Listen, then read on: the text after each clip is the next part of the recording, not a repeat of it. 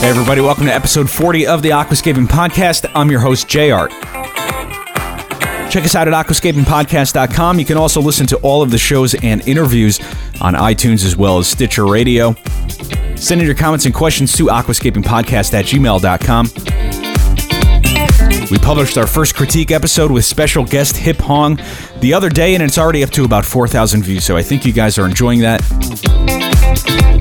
So you're going to want to go over to Facebook and like our page there, as well as subscribe to us on YouTube so that you don't miss any of those episodes. They're a video series, so it's separate from this audio podcast.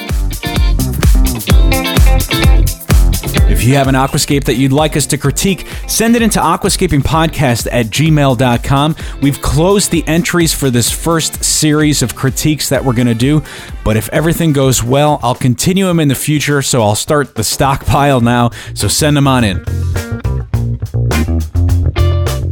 So I spoke with Jeff Miotke yesterday for about 2.5 hours, and he's a super knowledgeable guy, you know, really good guy. Of course, you guys know him. He's from the United States. He's scored 62nd in the IAPLC, which is extremely high. And we were recording our critique episodes yesterday, but we got to talking about other subjects, and he showed me his current tank and the progress that he's making, and illustrated to me a principle that we've actually talked about here on the show in the past, but it really clicked with me yesterday, and I thought I would share it with you guys today. Maybe it'll click for some of you out there as well. All right, so the principle is this. A lot of us, including myself, and Jeff pointed this out yesterday, think in terms of left to right or right to left when we're designing our hardscape. But what we should really be doing is thinking of front to back or back to front. If you look at all the top masters in the majority of the top 27, they're thinking front to back, not left to right. And you have to really, and that's the confinement. Left to right's easy. You have lots of space. It's front to back that's hard. And that's where you get that feeling of depth, and it puts it over the top. And that's how you stand out in the contest. So when you look at this, always start at the back and work your way front. It's a thought process of how you tackle the tank. So here's the deal. We've all learned at some point in school about vanishing point. And that's when you're drawing on a piece of paper, you know, a two-dimensional space, you draw a dot. And that's the vanishing point on the horizon. And if you draw all the lines to meet that dot, you create perspective. You create the illusion of three dimensions on a two-dimensional space. Now, we want to create that same illusion and use those principles, but do it in a three-dimensional space. Now, in order to illustrate this here on the podcast, I'll break it up into stages. And the first is to think of it not like one piece of paper like in a sketch, but think of it as two pieces of paper. But those pieces of paper are the panes of glass on your aquarium. You have a front pane of glass and a back pane of glass. Now, if you put that vanishing point on the back pane of glass, you can draw a point anywhere on the front pane and connect the dot through the 3D space of the aquarium to that vanishing point, and that would be a guideline to use in your aquascape design. Now, you can make as many points as you want on that front pane of glass. As long as they connect back to the vanishing point, you're good to go. Now, to take that one step further, you can also draw dots on the side panes of glass and connect the dots once again through the 3D space of the aquarium to that vanishing point, and those would be guidelines as well. And to take it even one step further, you could essentially make a dot anywhere within the 3D space of the aquarium. As long as you draw that guideline back to the vanishing point, you're okay. Now, conversely, you can put the vanishing point on the front pane of glass and work all of your lines from back to front. That works as well. You could just as easily use two-point perspective and three-point perspective. All right, so quickly, the differences between 1, 2, and 3-point perspective if illustrated in the real world.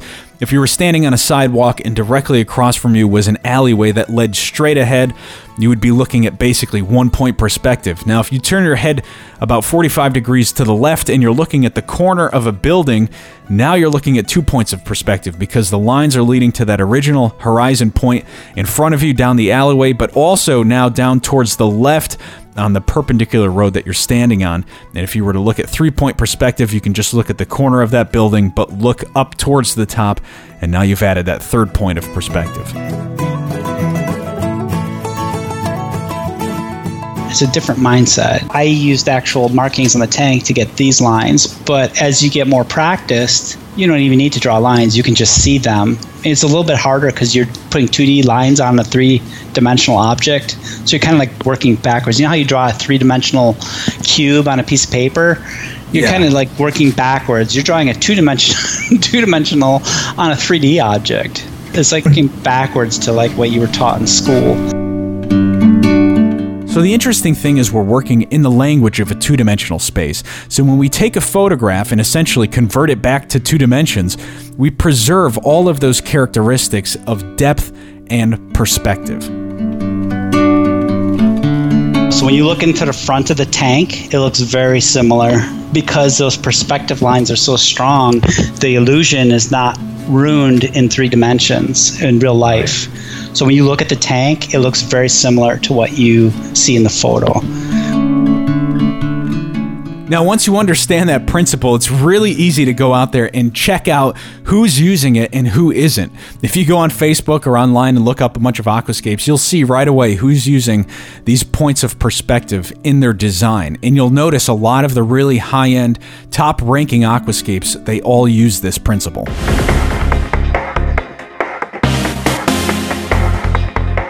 All right, here's another audience question for George Farmer. This one is from Oliver from Adelaide, Australia. And he writes in and says, "At first, all I wanted was my plants to grow as quickly as possible. But now I find myself trimming almost every week. Is there a way to successfully slow down growth without causing issues?" Yeah, for sure, definitely. So it's quite an interesting topic. It's quite close to my heart, actually.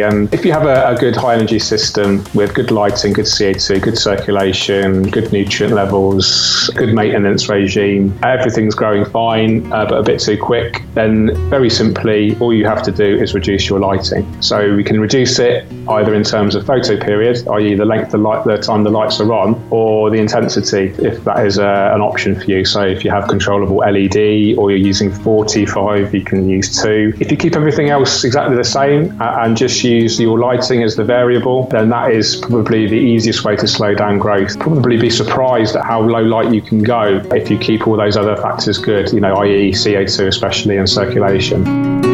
Plants are pretty much opportunistic weeds, most of them, and they will survive in quite surprising conditions, especially if you have, like I said, the good CO2 and circulation. So yeah, that is the easiest way to slow down growth without causing issues. Some people say, "Oh, turn down your CO2," but if you're keeping your light the same, then you're going to run into algae. Some people say, "Oh, cut down your nutrient levels," but if you're keeping the light the same, then you're going to run into algae. So yeah, just by controlling the light, that's definitely the best way to slow down growth.